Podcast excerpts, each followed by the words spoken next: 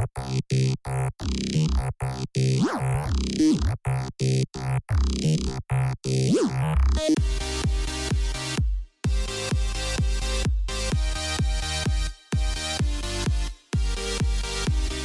puppet chief medical officer of health, harassment of a CTV Edmonton journalist, Bell Let's Talk moving away from their hashtag, and nurses in New York are on strike. Good morning. It's Tuesday, January 10th. Here are your headlines.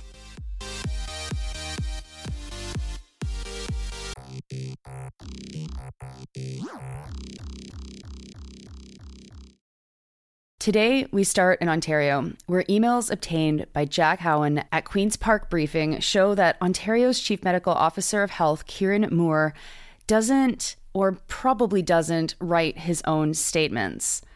Rather, they're written by communications staff in the Ministry of Health.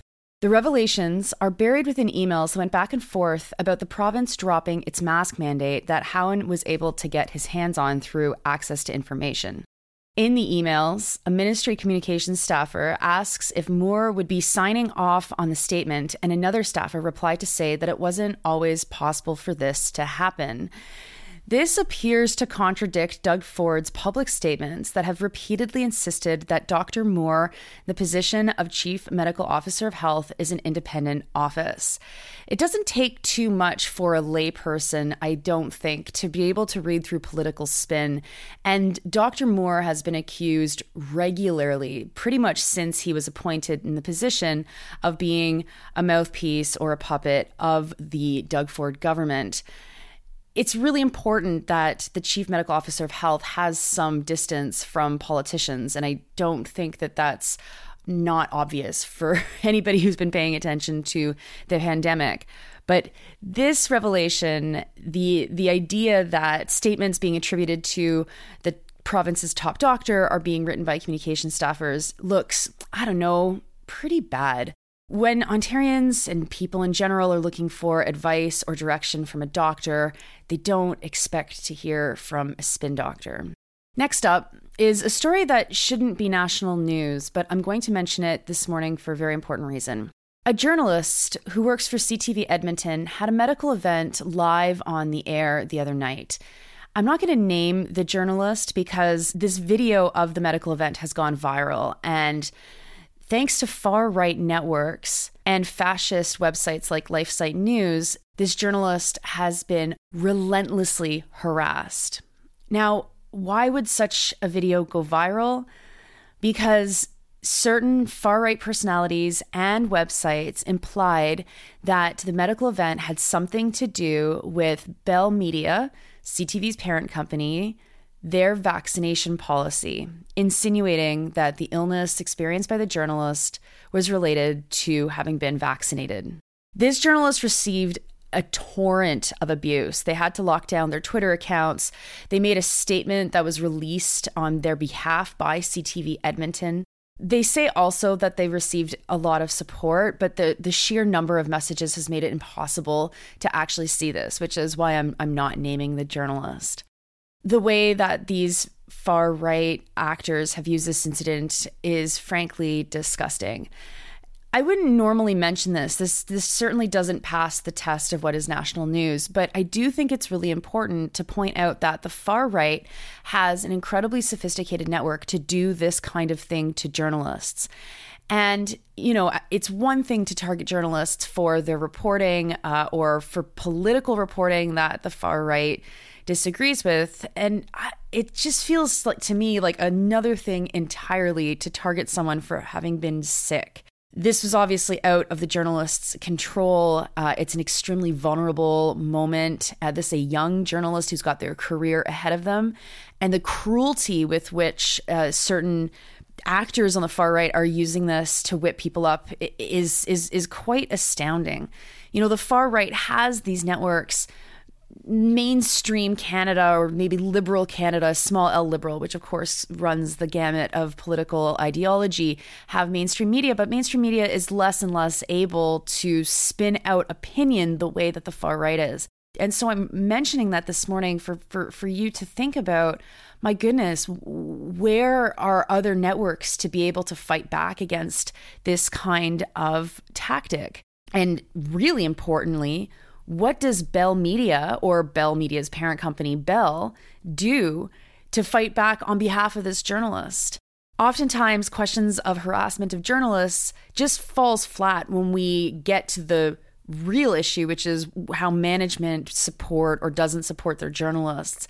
And I think that in a situation like this, if Bell doesn't take some sort of legal action against the individuals and the websites that have used this to harass, to relentlessly harass their journalist, we have to ask ourselves what really are these corporations doing to protect their workers? Now to national news, which is also a story related to the company Bell.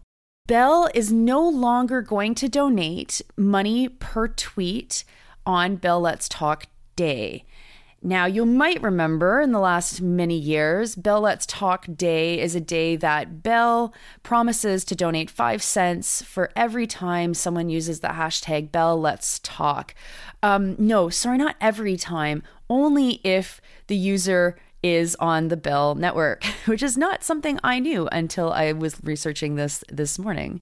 The promise to donate $10 million is actually more than they would have otherwise likely been donating had Bell Let's Talk run as usual. Last year in 2022, the company had a record year for the campaign, and that resulted in a donation of just over $8 million.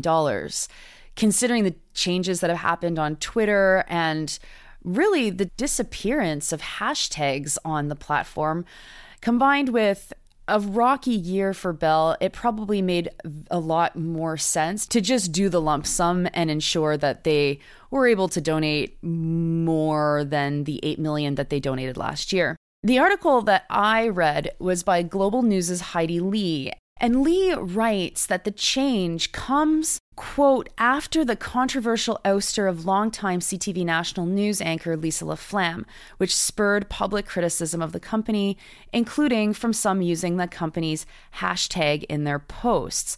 Now, the funny thing about using the hashtag in their posts is that the if it's a Bell phone, the money is still donated no matter what. And the hashtag has, for many, many years, been jammed on Bell Let's Talk Day by people criticizing Bell for how they treat their workers and how they treat the mental health of their workers and how they treat their customers. So it's interesting that this is being linked to LaFlamme.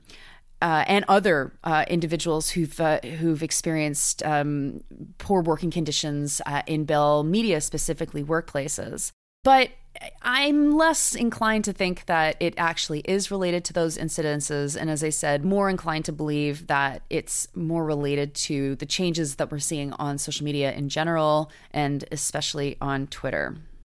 And finally, for international news this morning, I want to take you to New York, where the New York State Nurses Association are on strike. 7,000 members of them, to be specific.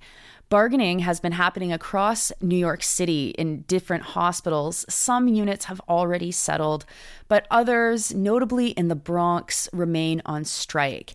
This morning, I found the news from CNN, hardly a pro labor news website. They're reporting that hospital management has offered the nurses a 19% wage increase.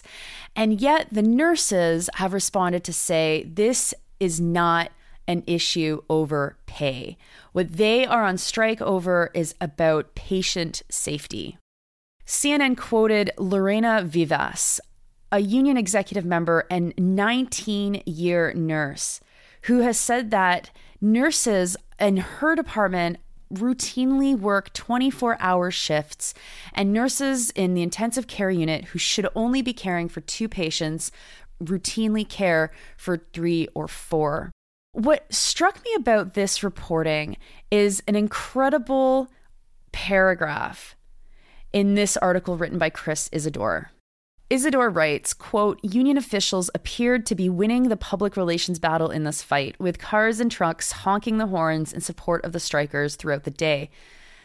And the union officials were getting overwhelming cheers from crowds as well with their position that they were fighting to put patients over profits. it's not too often that you see such a pro worker message, especially from a news organization like CNN. But the pandemic has clearly laid bare the limits of the healthcare system, the crisis within the healthcare system in the United States.